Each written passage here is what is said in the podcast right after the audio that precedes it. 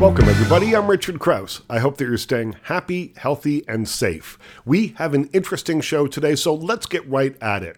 Do you recognize this music? Don't know about the future, that's anybody's guess. Ain't no good reason for getting all depressed. Buy up your pad and pencil, I give you a piece of my mind.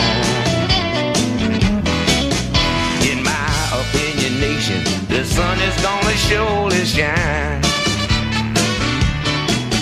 If so, that probably means that you've been watching one of my guests on television for decades. That was the theme song for the sitcom Blossom, starring my guest, Mayim Bialik.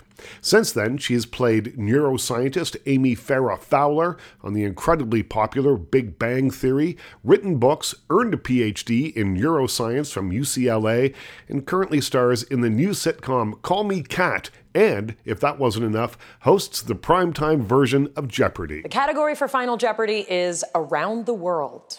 Here is the clue. Today, she joins me to talk about her directorial debut, As They Made Us, a family drama starring Candice Bergen and Dustin Hoffman.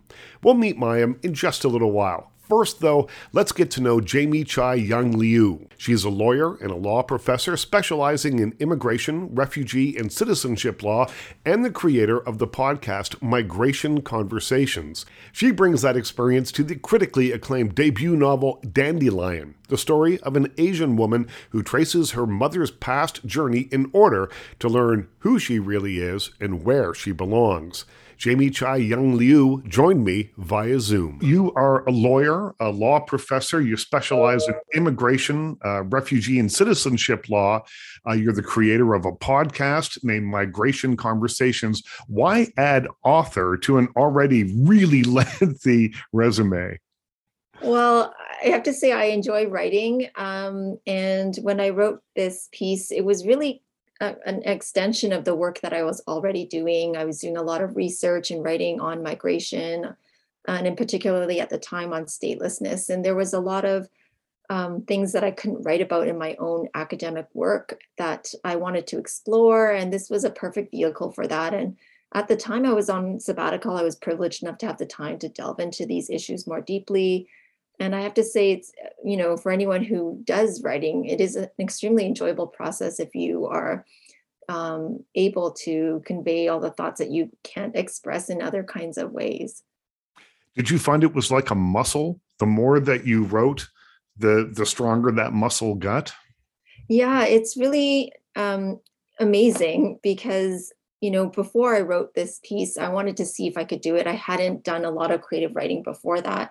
Um, as you said, I, I wear a lot of hats, so I don't have a lot of time sometimes. But I do have to say that the more I do it, the more I love it, and the more um, enjoyable it becomes. So it's kind of a, a passion project for me now, and I try to carve out time to do it more than I can afford to, to be honest. well, the book Dandelion is rich in imagery that deals with the immigrant experience. So tell me how your work as a lawyer that uh, deals with immigration issues uh, informed this book. Uh, is it in some ways based on real life, the story, or is it based on real people, an amalgam perhaps of a number of people? Uh, how did it influence your writing? Yeah, so there are some influences from real life that informed the work. Definitely, I saw within my own family. Um, my father was born stateless and immigrated to Canada in the 70s. Um, and one of the main characters in the book was a former stateless person. So I, I drew a lot of themes and influence from my own family history.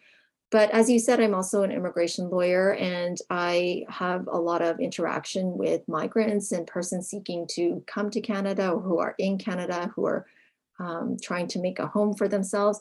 And so the story is also one that is inspired by people's struggle to belong, um, people's struggle to find community, but also um, explores tensions of um, longing for the home that they left behind and for the specific connections that um, are only uh, ones through people who understand your language, your culture, your and the kinds of kinship that they um, express with one another. Interesting that that feeling can be uh, is very specific in the book, but it's a universal uh, migrant experience. I would imagine it is something that uh, doesn't matter where you come from or what your background is, that will always be part of your experience. Exactly. I think it is, like you said, universal and common. And I think, you know, one of the things I wanted to explore beyond that was the the sense that belonging really is one that is within your control to some extent and not within your control to some extent and how people perceive you or treat you within your community has a lot to do with the way in which you identify yourself and the way in which you may feel that day or it can affect your your mental health frankly.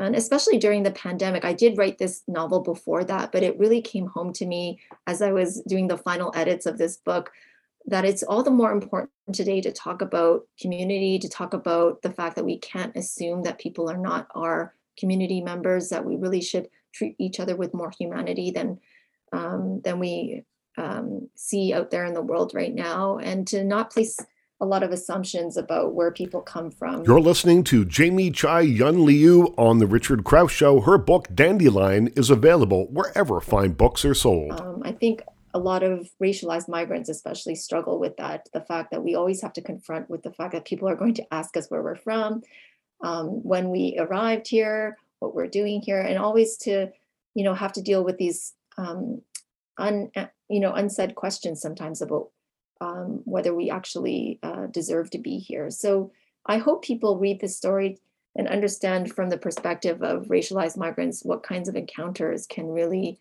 disrupt a person's life and what that may do to them.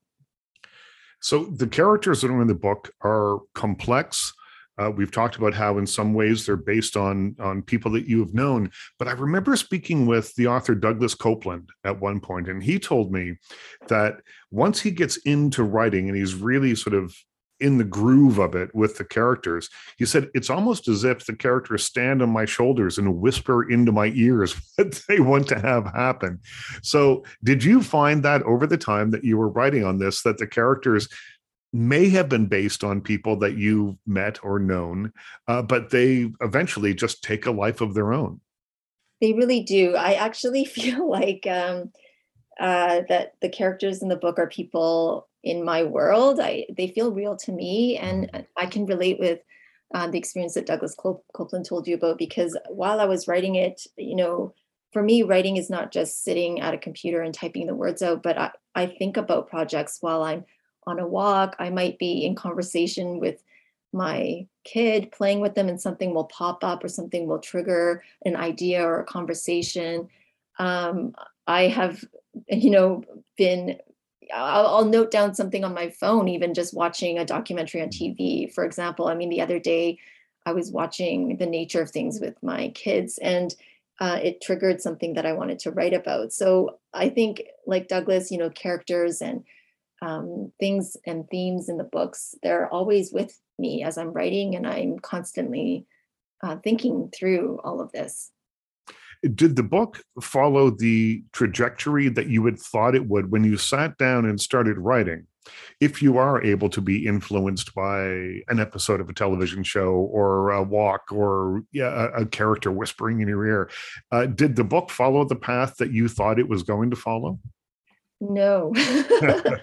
um, I have to say that, um, you know, because I'm very new to this world, I was not trained in creative writing. I had not taken any courses on creative writing. And, um, but I am an avid reader. And so a lot of what I was trying to do was just to put words on the page and then see where it would take me. Mm-hmm. And I knew I, um, you know, the main character's name is Lily, and I knew I wanted to I knew who Lily was and I knew uh, what questions she was grappling with. So I knew um, that. But other than that, you know, the world really and her story really manifested just over time and and and the ability to just sit down and be able to spend time with her and so yeah i think i feel very lucky that i had that time with her and I, have learned a lot in that process um, in terms of where her story could have gone and where uh, uh, and I'm glad that it, it has shifted over time, you know. So it certainly the first draft of the novel certainly took her to different places than it did in the end, and uh, it's a journey for sure. Well, they always say that the art of writing is in the rewriting. when I write, I just get it down and then I go back, and that's where the real work starts to happen. The idea is one thing, it's carving it into something else uh, that you want to show people is a completely different process.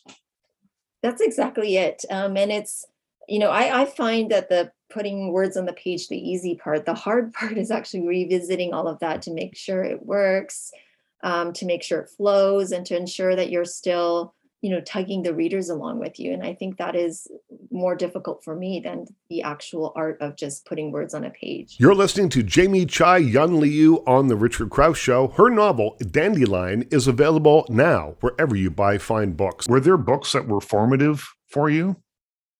Yeah i mean there i have to say that a lot of authors before me who write from their own diasporic um, um, connections and family history um, informed my work. Um, I, you know, one of the funny things that happened was uh, I read Crazy Rich Asians, and um, I was just so astonished to see my mother tongue in that book. That, and I know this sounds strange, but it really does. It really is important to see your language and yourself represented in places. And after reading that, I knew I wanted to write my own book. It, it, it was it was a, a moment for me where I said, wow, this is, people are reading this, people will read it, people are dr- drawn to this. And so um, I felt it was very important to write stories that are not, you know, mainstream, but also write stories that might not be um, what people expect of the Chinese diaspora. You know, I don't come from the dominant Mandarin or Cantonese community. And so I felt it was very important to be true to my own experience and, and convey that in this book. So I would say, you know, there's a lot of um, authors that identify as Asian or Chinese, Korean before me that really inspired me. Um, and other authors that write from their own communities that are not afraid to show, um, you know, stories that come directly from their communities. Those have really um, inspired me to write my own story. Well, I think representation is so important. And stories uh, like yours, like the book Dandelion, movies like Turning Red, perhaps, the Pixar film, uh, there's all, I mean, uh, the list can go on and on, are like little machines for empathy. You know, once you expose people to uh, a world that perhaps they're not familiar with, all of a sudden you've got someone who realizes that essentially, you know, we all just want the same stuff. And uh, people aren't that different and so i think that's that's where stories like this and and and others are so important not only for representation in their own communities uh, but outside of that as well. Yeah and i hope that you know um, this book also makes people feel that way. I try to write it in a way where um, i invite you into a world that might not seem familiar to you but at the same time the experiences that lily goes through in her own story are familiar. You know, one of the things that um, I try to um, thread throughout the story is her struggle with motherhood and becoming a new mother and her own um, complicated feelings about her own mother. And I think a lot of people experience that, mm-hmm. right? So, um, you know, I hope that people find um, strangeness and familiarity as they read the book. What advice would you pass on to a writer who, like you, is deciding I've never taken a class, but I read a lot and I really I've got a story to tell? What advice would you give to them? I would just say start doing it. Um, I did, you know, I came to this late in life after doing other things, as you said, and I think you know, for me, I wanted to see first of all if I enjoyed it. And I think for those of you who enjoy writing, just to keep at it, for those of you who think that they might enjoy it and haven't started, I would just say, just start. And, and it doesn't matter what the quality of the draft is. Um, for me, I literally just, you know, laid words on a page and then went back later to, to work on it. And, and, and in that process, I really surprised myself. You're listening to Jamie Chai Yun Liew on The Richard Crouse Show. Her novel, Dandelion, is available now wherever you buy fine books. Of course, there were some passages where I read and said, wow, that's that's not great. and then other passages where you're like, well, I can't believe I wrote that. Um, it sounds beautiful. And I and if nothing else, I enjoy it, you know. So I would just encourage people to, you know, enjoy the process and to and to honor yourself by giving that time to, to doing that. And, and that it is a craft you know I, I continually read about writing. I read books that i uh, find to be um, that speak to me. And so for people who are writing to also read a lot you know i think that is an important part of learning the craft. People ask me about writing. I've written a few books and people ask me about writing and I give the same advice. Just do it. There's always a reason not to write. There's always something better to do, probably, or you always stare at that blank page and think, ah. But one thing that I've learned, uh, it's from a movie called Paterson, and I won't tell you the long setup to it, but I love a scene where a poet whose life's work has gone missing. He never showed it to anyone, just wrote it all in a book, and the dog eats the book. And someone gives him a, a, book, another book, and, and he looks at it expecting it to have printing inside, and it doesn't. It's just blank pages. So he can start again. And the person that gave him the book said, Every page here is a possibility. And once those words burrowed themselves into my head, I was like, Of course, I can do whatever I want on this page and that is exciting and that's a, more the way that i approach writing now than i did i think previously yeah i think a lot of people view it as labor which it is right mm-hmm. but for me i think the end product is a bonus because i think if you you know approach it as a process to enjoy then that's more rewarding as well and like you said it is kind of a joy to explore what you can put on the page so i mm-hmm. think it's a really wonderful way to see writing that there's a book full of of possibility in an empty notebook you know and when the books arrive at your front door it's a very exciting day after you've after you book yet so i haven't gotten it yet i haven't gotten it yet so i'm really really excited I, will tell you so in my case uh, the first time i think the the deal was that i would get 25 or 50 copies i can't remember and uh, the box arrived and i'd wanted to write a book my entire life. I'd, I'd thought about it. It's all I'd worked towards. And I thought, as soon as I open this box, that dream is gone. It'll be cool to see my name on the side of a, of a book, on the spine of a book. But as soon as I open the box, the dream is gone. And then I have to make a decision. Do I want to do this again? Do I want to start all over again? Or do I just like revel in it for a little bit? And uh, I opened the box, loved it, and started writing the next book the next day, I think. So get ready for it. It's very exciting though. I, I am truly excited, and, and, you know, and it's so nice that um, people like you are interested in in this work. I just, you know, um, it's one thing to publish a book, but another to know that people are going to read it. So, you know, it's and and especially with you know the times that we're in, where attention is short and people don't have a lot of time. That the fact that they choose to pick up your book is just an honor. So it's thank you. well, congratulations on it. And uh, and are you working on another one now, or are you waiting until at least you get this one in your hand?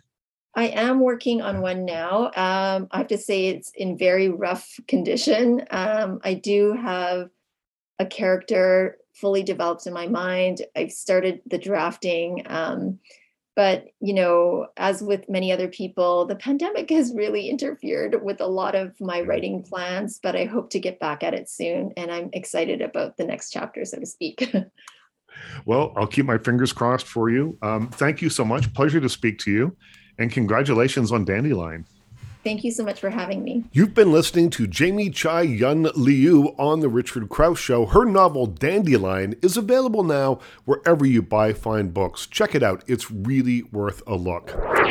In this segment, we're going to get to know Mayim Bialik. Now, it feels like we already know her pretty well because we've been watching her on screens, big ones and little ones, ever since the late 1980s.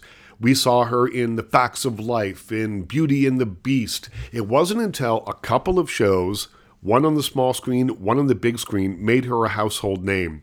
In 1988, she played Bette Midler's character as a young girl in the movie Beaches, but it was the sitcom Blossom that really cemented her fame. Since then, she has played the neuroscientist Amy Farrah Fowler on the incredibly popular Big Bang Theory. She's written books. She has a PhD in neuroscience from UCLA, and she currently stars in a new sitcom called Call Me Kat. And of course, she took over for our beloved Alex Trebek on the primetime version of Jeopardy! Today, she joins me to talk about her directorial debut, As They Made Us, a family drama starring Candice Bergen and Dustin Hoffman. Ma really shouldn't be leaving you. No, no, don't be hard on her. She's doing a terrific job, Abby. Do you ever tell her that? I couldn't tell her that. You just did. It's the story about balancing the dynamics within a dysfunctional family, and it's getting great reviews. Check it out on VOD right now. Mayim Bialik joined me via Zoom. I read in the press notes here that you say you grew up in a family that lived by this motto if we don't laugh, we cry. Now, you seem to have brought that forward uh, to the writing and directing of as they made us. So tell me about finding this balance between the real family drama, the tragedy of the story, and the humor, because there are times here where I laughed out loud, which I didn't necessarily expect. So tell me a little bit about formulating that. Um, yeah, you know, I, I grew up in a very complicated home. Um, I grew up in a home with with mental illness and with addiction, and we didn't talk about those things. You know, those were the things you don't talk about. Mm-hmm. And um, you know, while there was a lot of chaos and and unpredictability, and and my parents struggled deeply, there was also a tremendous amount of love and connection and and laughter. My parents were hilarious. I mean, they were hilarious, and so when I wanted to write this script, I I wanted to use some of that kind of truth. You know, it's not autobiographical, so I, I don't necessarily mean like truth of literally things. Some of the things are literal, but that's really mm. for me and my my mom to know about. Um, but what I wanted to show was what what I think is just an, an honest representation of the complexity of a lot of families, um, and you know the the people in charge of the movie on the other side are like make it funnier like it should be funnier. And i was like no it feels like that's like about enough funny. Um you know a lot funnier things happened and sometimes at the most tragic times. Uh but i really you know in in writing this script wanted to try and strike that balance. And what's interesting to me in the screenings that i've sat in and also in showing my children who are 13 and 16 now but who mm. were you know um, little my father passed away seven years ago so they were you know younger um, the things that they find funny because they understand different things about some of the things that the grandma does or that the mom does. Um, so there's a, a, real subjectivity to this film. You know, um, it, it's going to depend a lot on how comfortable you are with uncomfortable feelings, um, how much you feel a need to laugh and have that release, and how much you're okay with it being strange and sometimes funny when you wish it wasn't. You know, and to me, that's just kind of what my life is like. well, I find that when you are in a situation like that, when you are a caregiver for someone, uh, that things that you have never really thought of in your life become paramount and of paramount importance. And the line that I loved and and wrote down here, uh, you're talking about Lipitor. Candice Bergen is talking about Lipitor, and she said, you know, he can't die just now. We just figured out the right dosage and now he's going to die. It's a fantastic line because so often you become ruled by a teaspoon of medicine here, pills yes. at noon, or whatever. And it just becomes part of the way that your new normal is. And yeah. sometimes people joke about those things and there's a darkness to it, but I think that there's it's important as a catharsis sometimes. Um, it's really funny that you, that you brought this up because there was so much debate just like internally with like the investors and the, right. the producers and you know, all these things about like they thought that that joke went on too long and I mean there was all these conversations and you know there's actually it's in two parts and she says we just figured out his lipitor. Mm. and you can end the scene there and this is right. me thinking more as like a writer and director. You're listening to mayim bialik on the richard crouse show. Her film as they made us is available on vod right now. But to me the funnier line is the second one the one you just said. Like we just figured it out and now he's going to die. Um, and i do think like that that is the absurdity of you know how we function in in stressful times. And you know I, I come from a family deeply impacted by the holocaust and by you know the the pogroms that um, forced my family you know out of mm. their homes and onto boats across an ocean that they knew nothing about. Um, so that sadness hung very heavy in my life um, and also this notion of we have to find a way you know out of it and that's where the comedy of my family kind of comes in. You talked earlier about not wanting uh, to suggest that this is semi autobiographical. There are elements of that. There are notes of that in this story. I'm But fine with semi-autobiographical. I okay. just I'm not selling it as a memoir because it's not. But but you're a very public person. You've been famous since you were very young, and uh, people I would imagine have poked around in your life a little bit because that's just what happens these days, I suppose. Um, tell me a little bit about what it was like for you to shed some kind of light on your family's story on the big screen. Yeah. Extremely uncomfortable. Um, you know, I sat on this script after I wrote it for about a year. Like I didn't I didn't even know I I didn't write it like I'm to write a script and turn it into a movie. I was really just kind of processing a lot after, you know, my father's passing and um extremely vulnerable, very uncomfortable, you know, especially like for, you know, my mom cuz I keep telling her over and over, I didn't write you. You know, I wrote a character that needed to tell a story. I mean, sure, there are features of her in there. I'm sure she thinks so too, right? Um, but the, the idea was again to, to tell a story in the in the simplest, most discreet, and most compelling way. Like that's to me as a writer what I had to sort of take on. Um, but yeah, many people who know my family, you know, have said like, "Oh, this scene, like I remember that," or you know, for my cousins, you know, especially my cousins in Israel, my cousins Mhm. here, you know, that they're watching it almost like there are parts of it that must feel very strange to them, you know, because they're things that we lived through and experienced. And a couple of my cousins who visited my father before he passed said, You set up the beds just like it was in your parents' condo, you know. Um, yeah, it's very vulnerable. There's a, a large degree of uncomfortability, and um, it's a tremendous relief, you know, that it's that it's finally out, you know, instead of all the kind of anticipation. Um, and the fact that it it has been well received is is unbelievable. You know, the fact that it it seems to mean something to a lot of people is really really gratifying. And um, yeah, Do you think that in some way this is a way of helping you process the events surrounding your father's passing? Um, it's it's a subtle point, but um, I actually believe that all the work I did before my father got sick is what allowed me to Mm, then arrive at the place where I was able to process this way. Um, you know, with my father died of multi-system atrophy. Um, and so I don't name it, you know, in the movie because there are other things that can, you know, look like that. It's a, a progressive neurodegenerative condition. And anyway, um, you know, it took years to get a diagnosis because it's a with with MSA, it's often they think it's Parkinson's or they think it's this. And anyway, so there was a, a, a process of that that takes time. You're listening to Mayim Bialik on The Richard Crouse Show. Her film, As They Made Us, is on VOD right now. And so I had been I've been in therapy since I'm, you know, like 16. You know, this is not new for me to process what I grew up in. So it's kind of all that work, you know, that got me there and um, allowed me to be able to sit with my father and to do music therapy for my father as he passed. And and th- and my father also was a writer, and my parents were documentary filmmakers. So there was something also very cathartic about creating the way that he has created. there was a point that the film makes that uh, trauma, which we all seem to run from because, you know, it's trauma, uh, can actually bring us together. And I think it's a, a, really lovely and kind of heartfelt note uh, that this that resonates long after you see this film. Why was it important for you uh, to add that element to this story?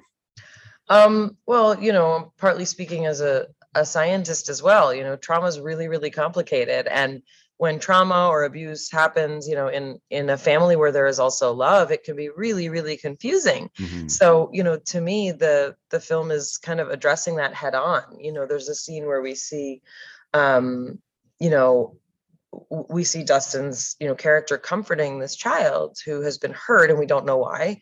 And we find out, you know, a handful of scenes later that it was he who caused that, you know, and the notion that there's that complexity is really what I think. I don't know if I can even say like I think it's important to show it's just what happens in a lot of families that it's not we've seen a lot of movies about like oh you thought your parent was good but they're bad right? Or oh you know they're bad but like oh are they good? Like this this family it's it's all there. There's not really like a mystery about the complexity and that was important to me to show. The parents are abusive by times in this film, and yet you pity them in some way i think as the as the story kind of unfolds and i think part of that has to be the casting you've got dustin hoffman you've got candice bergen beloved actors who really bring a deep well of humanity to mm-hmm. everything that they do. So tell me about casting because you've got a tremendous cast. I mean, Dianna Agron and Simon Helberg and and uh, but let's concentrate on Candice Bergen and Dustin Hoffman for a little bit because if they don't work, the movie doesn't work. Yeah, I mean that's um, well put. You know, it it is it is the way I wrote it, meaning the way I wrote it and the way the conversations that I had to you know kind of prepare them for this um, was a lot of what was important to me and yes those are masterful masterful performers it, you know mm-hmm. in in my opinion um, you know i don't think of the word pity you know the notion that we can have compassion for people who also are very troubled i think is important and significant and in many ways more important than this notion of forgiveness. You know, some people have asked me, like, is your movie about forgiveness? No, I actually don't really think about forgiveness. Yeah. I think about, um, you know, moving through life with grace and dignity so that you can not do the things that were done to you that you didn't like, right? But also, um, you know, maintain some health. The people who have, you know, who have not liked this film have not liked it because they're uncomfortable with those feelings. Meaning, like that's explicit. I'm not trying to psychoanalyze people who don't like this movie. Like you don't have to like it. It's fine. You're listening to Mayim Bialik on the Richard Crouse Show. Find her film "As They Made Us" on VOD right now. but I'm saying, like the comments that I've read is like these people are so difficult. Like, uh, why would you want to be around them? Exactly. Sometimes it's like that. But for me, there's more a, a, redemptive aspect. You know, there is an arc of each character. Like, I actually thought about it, I worked on it. You know, there's an arc for Barbara, there's an arc for Abigail, there's an arc, you know, for for Nathan and and for Eugene as well. Like that's often what trauma, you know, will do. It forces you to hold all of it and then see kind of what's left over what do you hope uh, that people take away from the story? And I think maybe you've just answered that question, but uh, yeah, that's it, isn't it? Yeah, I mean that's a lot of it. Um, you know, it is it, very, very subjective. You know, mm-hmm. this film is not like it. There's not you're not going to have kind of a universal. This felt really good to watch. Like it's yeah. very complicated and you know i've heard from so many people like this helped me process. This reminded me of how i process. This gave me comfort like whatever it is it's extremely subjective as are all films you know? Um, but you know i think it's it's very important as a female filmmaker as a first time filmmaker um, you know to also show that that women do these things. We we direct movies and you know things like that. And um, uh, you know, sitcom actors sometimes grow up to make movies like this. That was Mayim Bialik on The Richard Crouse Show. Find her film As They Made Us on VOD right now. Oh, and don't forget to watch her on Jeopardy! In the closing minutes of the show, I wanted to introduce you to No Violet Bulawayo.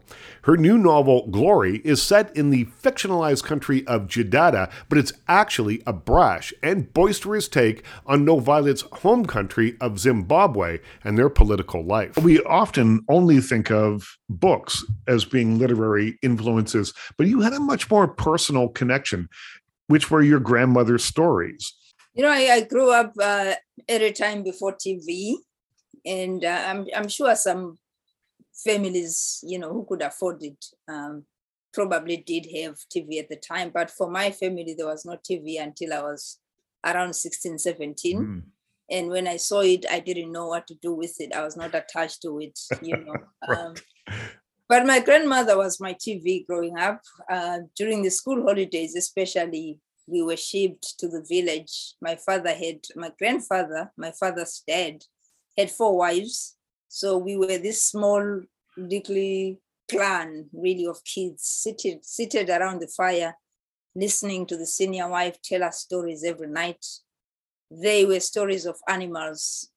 And thinking back to that time, it was really an, a university of some sort because I learned so much about language, I learned so much about character, I learned so much about animal behavior, I learned so much about humor just being in that space throughout my, my childhood. And it really helped me out when I started going to school.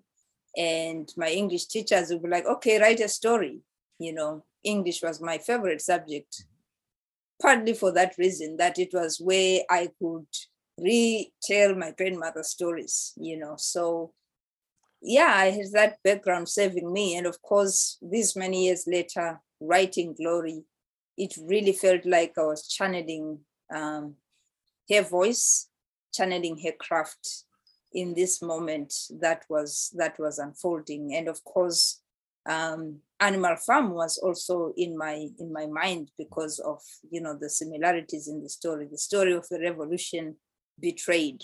So it really felt like a, a, really felt like a joy and a privilege to actually marry the two different traditions. That was no Violet Bulawayo on the Richard Crouse Show. Find her book Glory wherever fine books are sold. Thanks to No Violet for coming by. More of her interview in the coming weeks.